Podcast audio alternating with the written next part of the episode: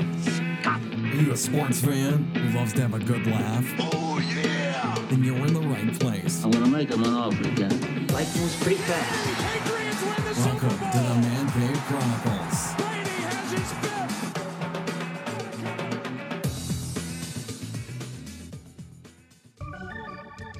Mom, come on. I got a game. Henry thinks that he's actually going to play today. Henry Rowengartner had a dream.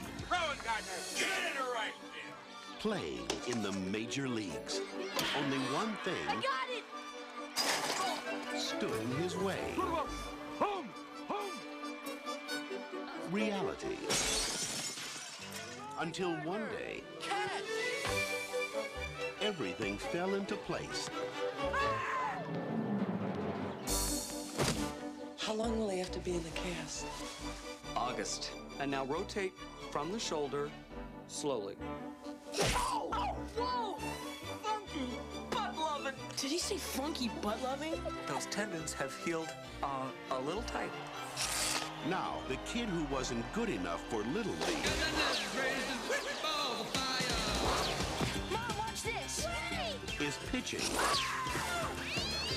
Gosh, Henry, you can play for the Cubs. Hey! In the big leagues. I'm the new pitcher. 12-year-old Henry Rowengartner, the youngest person in history to play Major League Baseball. Goodness gracious, whoa! Welcome to the big show. Now! But what can one sixth grader do against pros like these? Give me the good stuff. Anything he wants. Whoa. Give him the cheese. The hot, stinky cheddar. I dare you to run. What? What's the matter? Chicken? I'm not a chicken. You're the chicken. This summer... The majors. Hey, pitcher! Will be answering to a minor. Pitcher's got a big butt. Pitcher's got a big butt. Rookie of the year. Gotcha. Hey everyone, welcome to another episode of the Man Cave Chronicles podcast, a podcast of top culture where everyone has a story. My guest this week, I've been excited for a few weeks now. You've seen him in Rookie of the Year, Walt for Mickey and the American Pie movies, Thomas Ian Nicholas. Thomas, how you doing? I'm good, man. Thanks for having me on the show. Oh, no problem. How are things with you? Things are good. Just been a little hectic, traveling, touring, playing music, going to different Comic-Cons. I'll be out in Philly next week, making a stopover in France for the Cannes Film Festival first. And then continuing on. And then right now I'm currently cooking dinner for my wife and two kids. While you're recording a podcast, right? Yeah. Cause you know, we don't ever do just one thing at a time anymore. We've got to do at least like two or three at the same time. No, I understand completely. Like I said, you know, before we got on the air, I told you I have two kids also, so I know how it is. What? How old are your kids, by the way? I have a 3-year-old daughter and a 6-month-old boy. Oh, awesome. Awesome. Yeah, my daughter is 2 and my son is 6. So almost around like a little bit like another year, but about the same sort of difference in age. Do you enjoy parenthood? Oh, yeah, man. I mean, it's what I call the most rewarding challenge. Oh, yeah. And every day there's a new challenge. Yeah. But, you know, it's like at the end of the day, you're like, hey, man, these are my kids. Oh, yeah. You know? So it's totally worth it. But, yes, it's definitely everything is cracked. I knew what I was getting into. I'm the youngest of 7, okay. And I have like 25 nieces and nephews. So I kind of knew the craziness, but I don't think anyone else in my family has my schedule. So, jeez, I know. And between you being busy and everything, it must be tough. It's it definitely adds an extra element, that's for sure. And my wife's a touring DJ. She just played in London last week, so. We had to call in the because we were both out of town. Yeah. So you were born in Vegas, right? Yeah, I was born in Vegas. Lived in Northern California, but I pretty much grew up in L.A. since I was about 6. But yeah, I was definitely born in Vegas. So what made you at 6 years old? What made your family move to L.A.? We originally moved to LA for my mom to pursue her acting career. She had done that like once before when she was 19, before I was born, obviously. And then, you know, kind of moved back home to San Jose. And then she was a dancer, met my dad, got married, had me, and then wanted to, you know, pursue her career again, you know, years later when I was about 5. Yeah. So we came down here for her, but then I ended up kind of getting involved on the set when I was like 5, and then she ended up kind of dropping everything and for me to pursue the career. So I sort of stepped on my mom's toes, but she supported me all the way, and you know, I haven't really looked back since. I still love it 30 some odd years later. Yeah. So you are big time then, huh? Well, I don't know about that. I was doing independent films. I think my very, very first job was on this low-budget independent Jan Michael Vincent movie called Hit List, and I played an altar boy. So that was my my big break. Yeah. And then I got an agent and did a job on Who's the Boss, where I played a young Tony Danza on the 100th episode. Wow. How was that? How was it being on that show? Oh, it was amazing. I mean, that was like my first, I consider that my first real job, because it was the first job where I wasn't just an extra. I was, you know, and I say just, but I mean, I had lines and things, and, you know, I was playing a young Tony Danza. So yeah. It was awesome. We had to shoot our stuff the day before, though, because Tony had to get dressed up in like 3 hours of latex makeup so he could play his own grandfather. So we didn't shoot our scenes in front of a live studio audience, which maybe was a good thing. So that would have made it a little bit more nerve-wracking. Yeah. So what made you like pursue acting? Was it because of your mother, or did you just that's what you wanted to do at 6 years old? Well, my mom was casting Atmosphere, and then she kept casting herself in like all the featured parts. So if you look in that movie, my mom plays like 6 different characters with like different hairdos and stuff. And then there was one day where she got a call at like a Sunday night at 10 p.m. and they said, "Hey, we need an altar boy, 6 a.m. call time tomorrow." So she was lucky enough that she had, or I guess I was lucky enough, or she was lucky enough. She woke me up in the morning before school and said, "You're coming to work with Mom." And so my first experience was being on that set. And that's still the thing that I love the most, is being on the set. Like that's the thing I'm addicted to. Yeah. So I kind of go through all the other motions and finding jobs or producing films now, or, you know, all the sort of, you know, accolades that come or whatever happened. I just love being on set. So that's what got me started. So while you were doing the acting, did you get homeschooled? Did you go to regular school? I went to regular public school until through 6th grade. You know, I'd do school on the set while I was working. And then in 7th grade, there was a lot of issues similar to now, really. And so in the area that we lived, they had some metal detectors at the schools, and my mom was like, "Okay, you're not going to the public school that we live by." So I ended up going to this private school, and then I got really behind because I booked Rookie of the Year right as I was starting 7th grade. So when I came back after shooting in Chicago for 3 months, I ended up having to do schoolwork through the whole summer break because they just didn't give me the right workload. So I did that for a couple of years, and then finally I ended up going to a quote-unquote perfect school, where they would just give me my whole year's workload, and I only had to show up about 3 hours a day, which is the government requirement is 15 hours of schooling, which is what we do on set. Yeah. But I found a school that I could do that, you know, that was by my house, and so I didn't.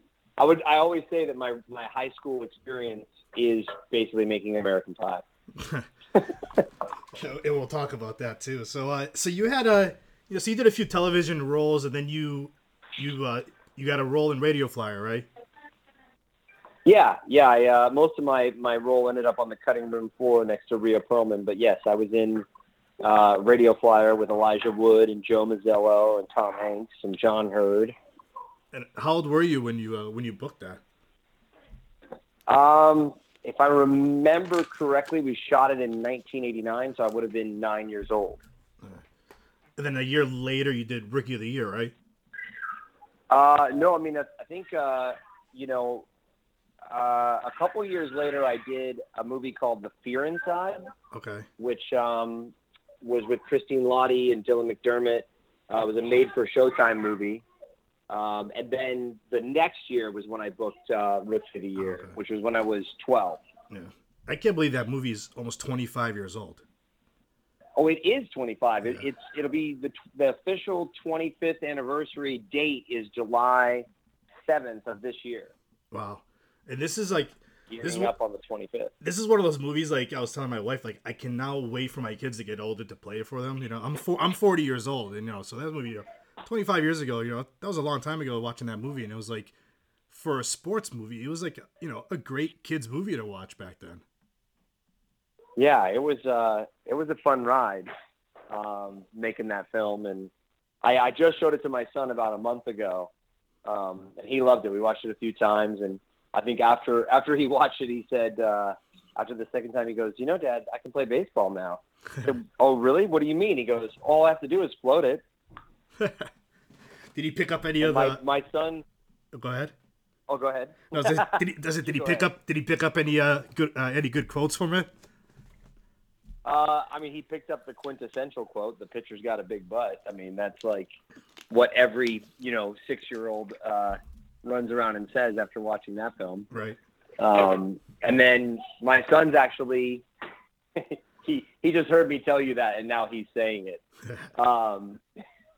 So he's actually following in my footsteps a little bit. He just recently did his first job as an actor. He'll be on the season finale episode, or show finale, actually, of Zooey Deschanel's New Girl. Oh, nice. But I think there's sometime this month. Yeah, it just came back like for a few episodes. Yeah, I think the show finale, like the final, show of the whole series is like maybe next week or something like that. Wow. And my son, Nolan, is on it. Is this something that because of you, he wanted to pursue this path? Yeah, he kind of, I mean, it was one of those things where I didn't want to, push him into it, but he started out by being a little bit interested, and and then kind of came to me saying that he wanted to do it. And I said, okay, well, let's go meet with an agent who I, was friends with an agent that reps kids and stuff. And so we met with her, and she just was like, oh my gosh, he's adorable. And so she first started sending him like voiceover auditions, which was a lot of fun, 'cause we just do them at home and, just kind of have fun making silly voices and things. And then he got a couple callbacks where we had to go into the studio, and he recorded there, and he just seemed to really enjoy it, and kind of he kind of has the knack for it, and listen, I had some family that was in the business, but they weren't really around doing it when I was starting, so I didn't have that like leg up on anything, so yeah. I'm like, what if I could create that make an easier path for my son, amen. Yeah, it's definitely worth it. You always want to see your kids do better than you. Yeah, absolutely. And, it's one of those things where, like, I've played a little bit of sports, but all my friends that, that play sports, like, I love playing it, but, like, you can act until you're 80, yeah. You can play piano and play golf and act until you're 80. So yeah. I definitely support, a life in the arts and entertainment. And plus, you get to make people enjoy themselves and laugh and smile and sometimes cry. But, oh yeah. I mean, it's not fun to make people cry, but in that regard, in regard to art, it is, I suppose. So for Rookie of the Year, how did you get cast in that? Tell us a little bit about that. Yeah, I mean, I started auditioning, when I was 6, and every year I would go on anywhere from probably, I mean, and this sounds ridiculous, but a lot of times there would be 2, 3, 4, 5 or more auditions in a week. So by the end of the year, I would have gone on 100 to 200 auditions just to land 1 or 2 jobs that year. Yeah. So by the time, I auditioned for Rookie of the Year, and ironically, the first time I auditioned for it, I didn't get a call back. Oh. And it's kind of a sordid story, but I was in the process of switching agents at the time, and I got a new agent that wanted to work with me, and so we were making the transition, and so I signed with the new agent. She calls me within the first week. She goes, "Hey, I got this audition for you for Rookie of the Year," and I said, "Oh, I already auditioned for it. I didn't get a call back." And she goes, "Well, they obviously don't remember you, so go again." So I went again, and then I got a call back, and then I got the job, which was crazy because they auditioned kids in L.A. and New York and Chicago. I've heard rumors that, you know, they auditioned somewhere in the vicinity of like 3,000 kids. Jeez. And it was getting to the point where Daniel Stern was going to hire his own son, who's ironically named Henry, to play Henry Rowengartner. And then he got, I had my call back and I met him and I got the job. And I guess now Henry Stern is a senator here in California in the 27th district. So. Wow, really? So how was it filming, like being on Wrigley Field, and how did you guys squeeze it to film it in between baseball season and stuff like that? Well, okay, I didn't always know this story, but recently I met with Bob Harper, who produced Rookie of the Year, 25 years ago. And I was talking to him about the idea of maybe doing like a, delayed sequel or some sort of reboot of the film, because there still seems to be such a strong fan base for it. And a lot of people have shown their kids the movie and all that. So I was like, hey, what do you think? And while we were meeting about it, he told me this story about, shooting there. Cause I said, Tom Ricketts said it would be cool. We could film the movie there. He's agreed to it. Cause I've been going out there every year since 2008, throwing out the first pitch and singing the seventh inning stretch once a year. And so Bob was telling me that when they shot the first movie, they went and met with the Cubs administration, which is obviously not the Ricketts administration. Correct. Because this was 25 years ago. But they asked them, when they could shoot, and they said, you can shoot in October. And they said, well, what about, the postseason? Like if the Cubs make the playoffs, and they go, we can absolutely guarantee you that this 1992 team will not be playing in the postseason. And they knew this like in May. Yeah. So a vastly different team back then. So we shot in the postseason. It was pretty cold, and they ended up having to bring in camouflage or camo netting for the ivy that's on the back wall. Okay. Originally, I think they wanted to paint it, and the Cubs were like, no, you cannot paint the ivy into green to make it look like it's, spring or summer. They ended up putting like camo netting up there, so you can't really tell because it's so far away. Yeah, and all the shots and everything. I mean, I would love to see a sequel. Like I was telling me and my wife, I talked to her about movies and sports, and I told her I always have this big joke how I'm a big Red Sox fan because I'm from Massachusetts, but the second favorite team is the Cubs, and I said because of this movie, I root for the Cubs. And it's something about, it. It's just I want to go to Wrigley Field someday and check it out. Well, you definitely got to come check out Wrigley. It's, like Fenway, it's a very, very special place that has, you can just kind of feel the history when you're there. Yeah. How was it working with Daniel Stern? Oh, Danny was great. He was he's not the zany sort of person that he kind of seemingly plays in the film, as well as other movies like Home Alone and things. He's a very caring, thoughtful, person, very passionate. And he was kind of not like a dad to me, but definitely, a very cool guy, very nice guy to work with. Yeah.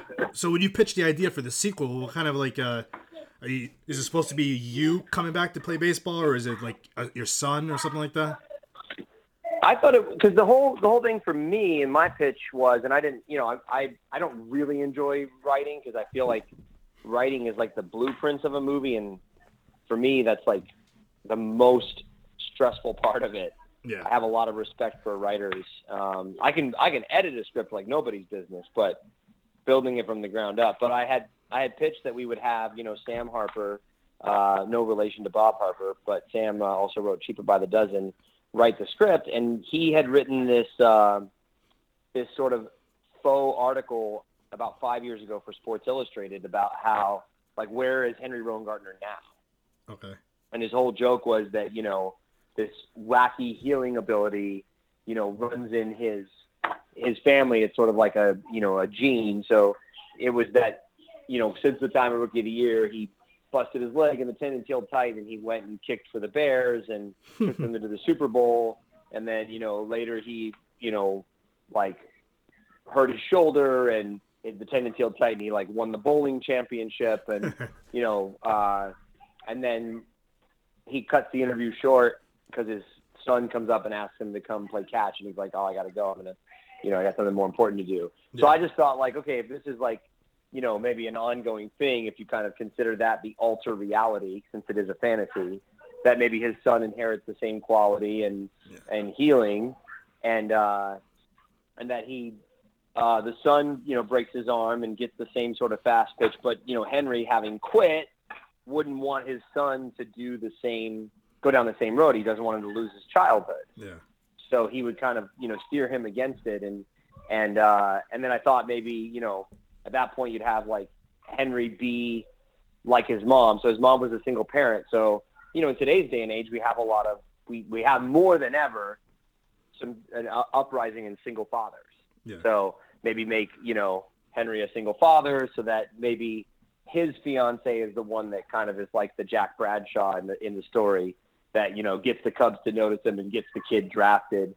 I haven't really researched if there's a possibility of Henry taking on some sort of position on the Cubs that, he could then take the field. I don't know if that exists.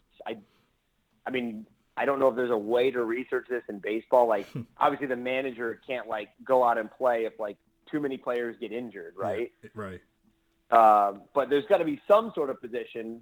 I don't know. Cause my idea would be you sort of fulfill the kid's fantasy of, every kid wants to play on a major league team. And the whole thing that was cool about Rookie of the Year is that a kid got to play with the majors.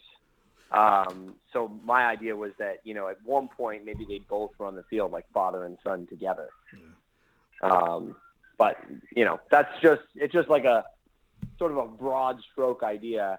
And Fox, they want to do a sequel. They just didn't want to do it right now. So I don't know, maybe I'll do a crowdfunding campaign later this year and see if we can't change their mind. I think you'll get a lot of support on it. I mean, like I said, I think it'd be fun. I mean, yeah. I would love to do it, Yeah. And I can't really control Universal's, idea about whether or not they want to do American Pie 5, because there's obviously a lot more people involved. Yeah. But maybe I could twist Fox's arm. Yeah. So after Rookie of the Year, you were in A Kid in King's Arthur's Court. Yeah. How was that? How was it filming that? Oh, that was awesome. We shot that in Budapest, Hungary. Ironically, we went there to shoot at the set. So you would think that we would go all the way to Europe so we could shoot in a real castle, but we ended up in just a set of a castle.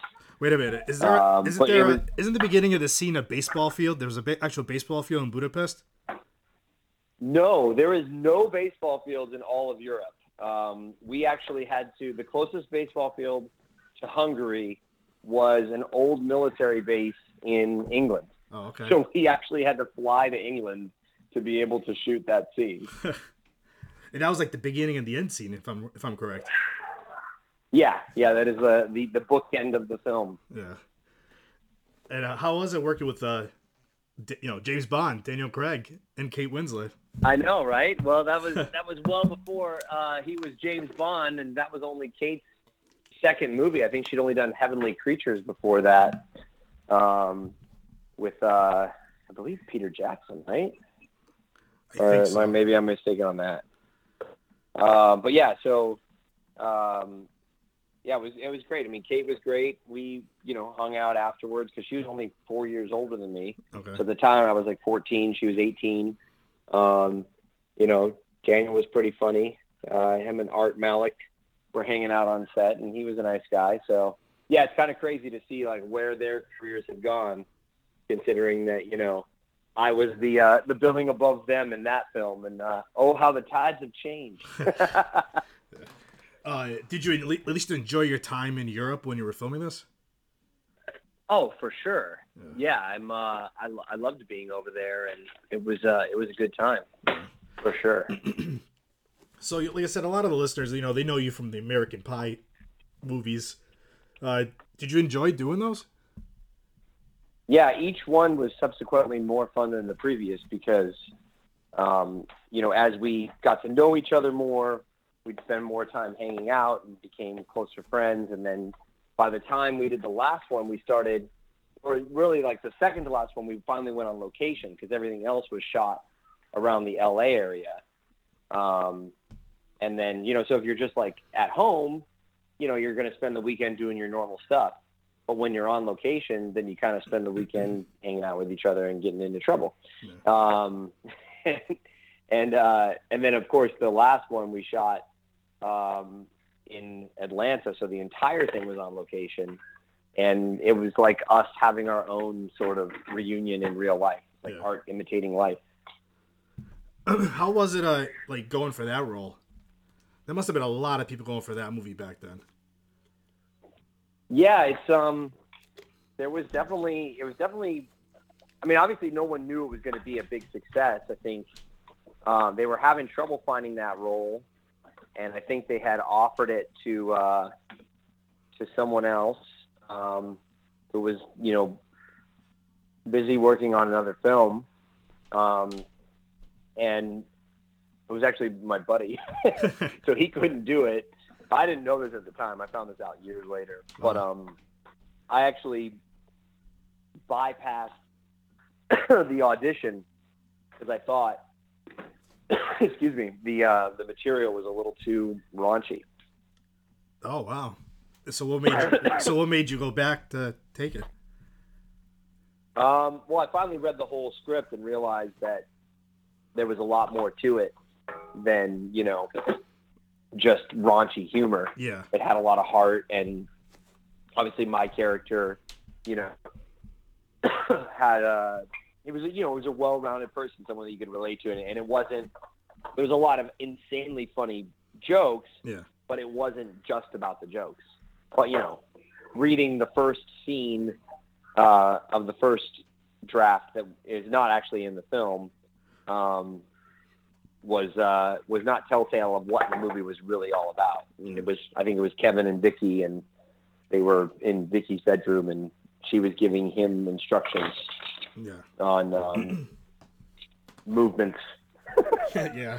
Per se.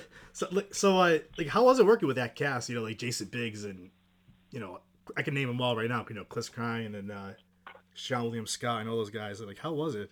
It sounds like it sounds to be like a blast just hanging out with those guys. Yeah, everyone's super cool, and it's a great group of people. Obviously, just like the film, not that we're stereotypical of the different things, but the film itself, if you really kind of dissect it, it kind of has someone representing each different clique in high school. Okay. So you've got the jocks and the nerds and the the dorks and the normal guys and everything. And there's sort of a person representing each kind of clique. And so similar to that, we're all vastly different, but it's all, a great group of people, and we still keep in touch. And like I said, I've been doing a lot of Comic-Cons recently to promote some of my projects that I'm producing, some of the films that I'm making. So I've seen, Mina and Tara and Shannon and Chris Owen, who played the Shermanator, at some of these events, and it's been great to, know they're like my real, like I said, I didn't go to real high school, so these are my high school friends. Yeah. Do you remember one of the funniest things that happened on set in those movies that you can share with the listeners? Man, I'm trying to think of, something that would be worthy of a story to tell, of something like super funny. I mean, there was just great days where, you know, sometimes it was hard to keep a straight face, especially in the scenes with Seann William Scott. Like, he's just a funny dude. And, there was a lot of antics on Reunion, for sure, where we were definitely playing more pranks on everyone. Because, you know, we know everyone better. I don't know if there's any, like, one sort of story that stands out above the rest. Yeah. Per se, just because, you know, you're talking about the course, like, next year is the 20-year anniversary of American Pie, and we've done 4 films, so there's just, like, there's so much in my mind that flashes when you're like, tell me a funny story from the set. I'm flooded with, like, every film we shot for 3 months, so I've got like 9 months of memories over the course of 20 years, you know? Oh yeah. Do you think we're going to see another one? You know, Universal was super happy with what John and Hayden wrote and the film that we all made with Reunion, and they hired them to write another movie, and John and Hayden wrote it, and as far as I know, it's been sitting on a shelf at Universal, so to speak, for 5 years. Oh, wow. So I don't know what the plan is with it. I mean, when we did the premiere, you know, one of the head honchos at Universal was like, yeah, we're super happy. Like, thanks. Great job. And, you know, looking forward to next year. Yeah. And like that, we even put that line in there in the movie, like, hey, we should do this every year. And, I don't know what the deal is, what the holdup is. Yeah. So, but it's, you know, I don't think it's outside of the realm of possibilities. Maybe at some point, whatever it is that's holding it back will get out of the way. Yeah. And we'll go have some fun. There you go. So in 2015, you did you played Walt Disney in Walt Before Mickey. How did you prepare yourself for a role like that? I mean, that's a pretty big role. Yeah. Well, let's just put it this way. They called me and asked me if I wanted to play Walt Disney, and I of course said yes immediately. You know, that would be an honor. And then they said, great, you start next week. So 5 days later, I was on a plane to Florida. And you could say I didn't have a lot of time to prepare. So I think I kind of, after watching Saving Mr. Banks, which had come out around that time, I sort of decided to bypass, you know, Tom Hanks' performance and the Walt that we kind of all grew up knowing. Yeah. I thought Tom Hanks did a great job. But you know, that's not the Walt that's in the movie, because I was thinking about, you know, myself as a young man. I say that now like I'm so old, but you know, at the time we shot this like 4 years ago, so I was in my early 30s, and I was thinking like, okay, I'm playing this character from 17 to 27.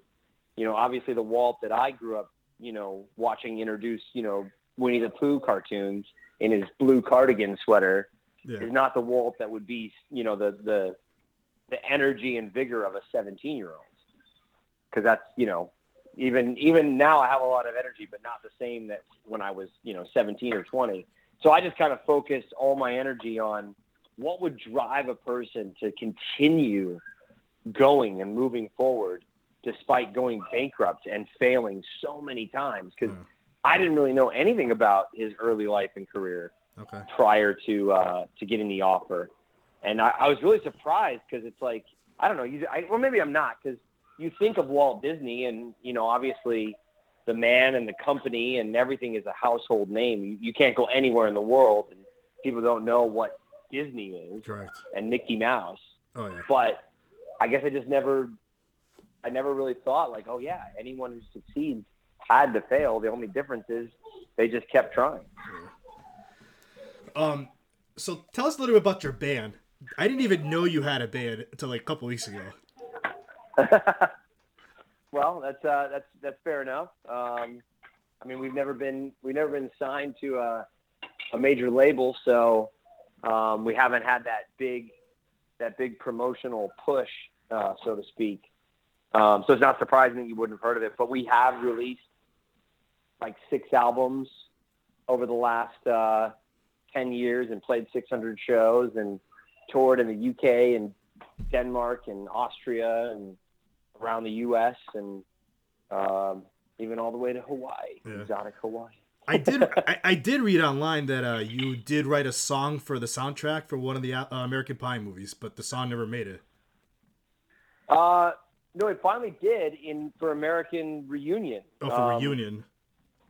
Yeah, because it was one of those things. I had finished my first album right before American Pie 1, and so I asked Paul and Chris Weitz and Craig Perry and Chris Moore, the directors and producers, if I could get a song on the soundtrack possibly. And they all listened to the first album and they said, yeah, your album's great. Like, that shouldn't be a problem. But then the music supervisor kind of didn't let that happen because I guess he had his own ideas about, what kind of music he wanted on there. So I tried again. I had finished my EP for American Pie 2 and sort of did the same thing. Like, there's the same producers and JB Rogers was the first AD on the first one, so he directed the sequel. So I was like, hey, can I get a song on there? And he's like, yeah, it shouldn't be a problem. And once again, same music supervisor, he didn't let it happen. So I tried again for American Wedding, and it was the same thing. So finally, what ended up happening is, instead of me just like calling and trying to ask for a favor, I played the rap party for American Reunion. Okay. And after I got done with my set, Hayden came over and he's like, wow, like, you're really good. Like, could we should put like a song of yours on there. And I was trying to do a cover of Wade, because Matt Nathanson did the one for American Pie 2. And obviously TINBand did the first one. So I was like trying to get my own version. Which is why that's on a couple of my albums. And so they were like, well, we want to go with the original for that, but maybe you can cover like Lit or, Blink-182 or something like that. And I was like, cool, yeah, just let me know what song you guys want. And then I sent them a bunch of things. They ended up picking one of my originals, which they play in the movie right when Seann sticks his fingers in my mouth in American Reunion, is my song playing in the background, which is pretty funny. And then they actually put it on the soundtrack album as well. So it wasn't just like, even though it only plays for like 30 seconds, like any song in the movie, they put it on the actual soundtrack album that they released into stores, which was pretty cool. So it only took me 13 years. But I finally got a song on the soundtrack. Do you like tour all over the country, or did you just stay like in the California area?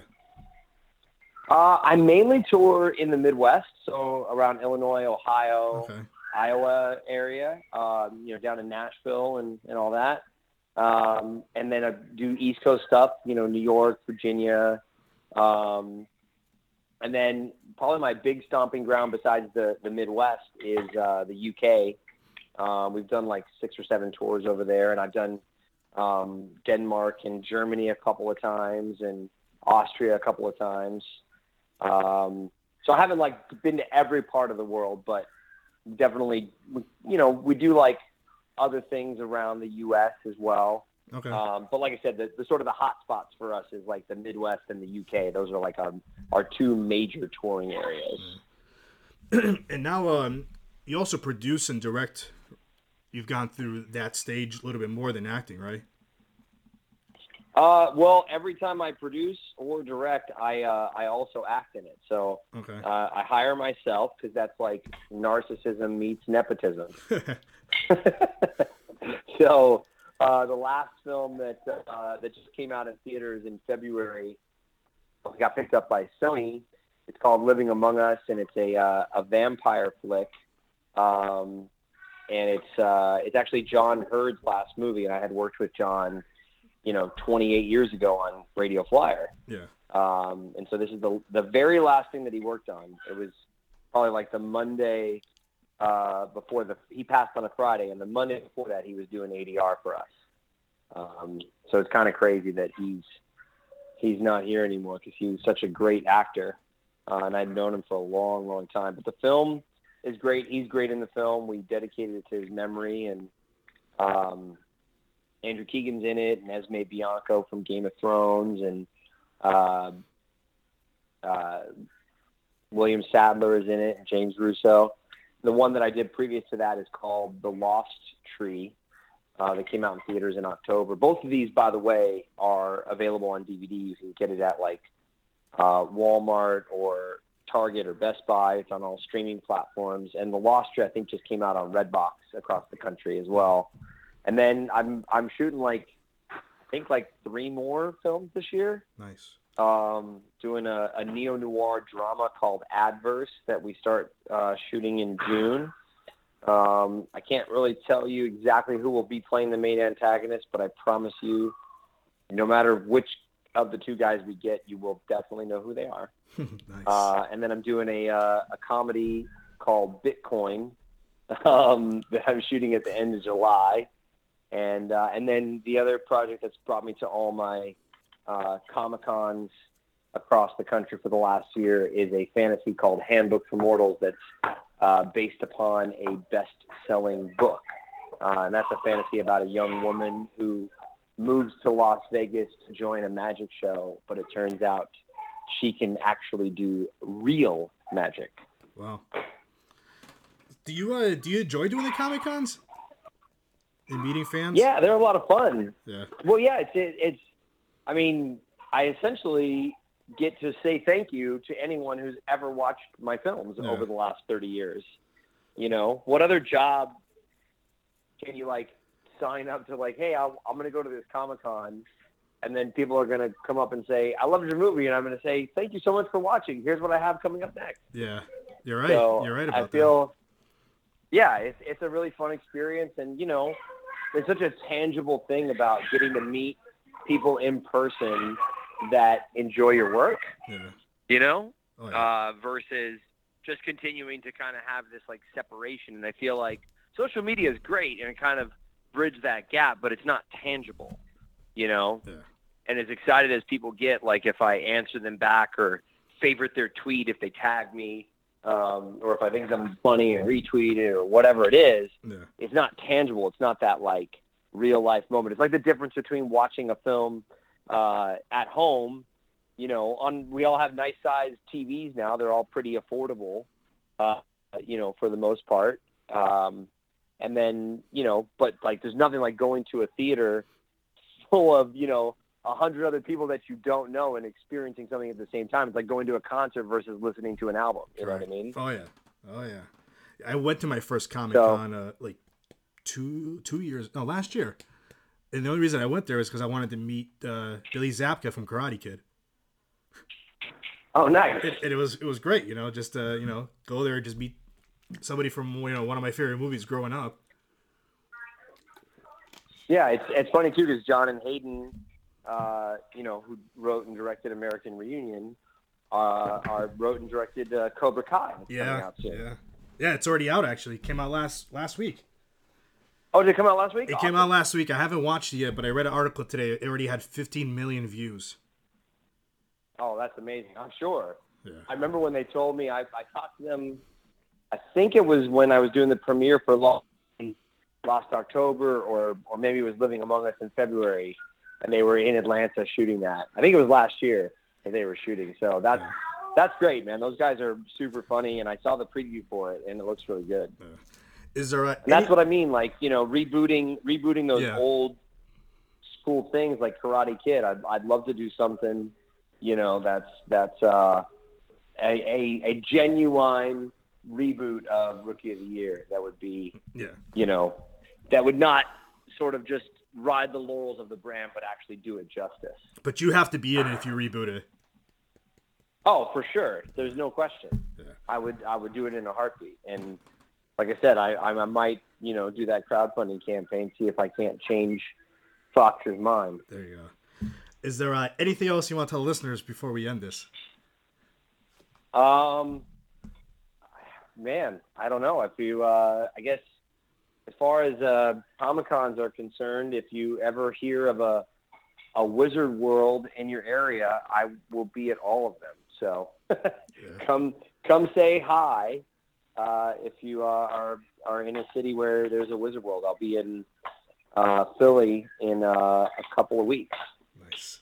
All right. And how can the listeners find you on social media? What are your handles? Well, my name is too long for all social media. So at TINBand is my handle for Instagram and Facebook and Twitter. So just at TINBand.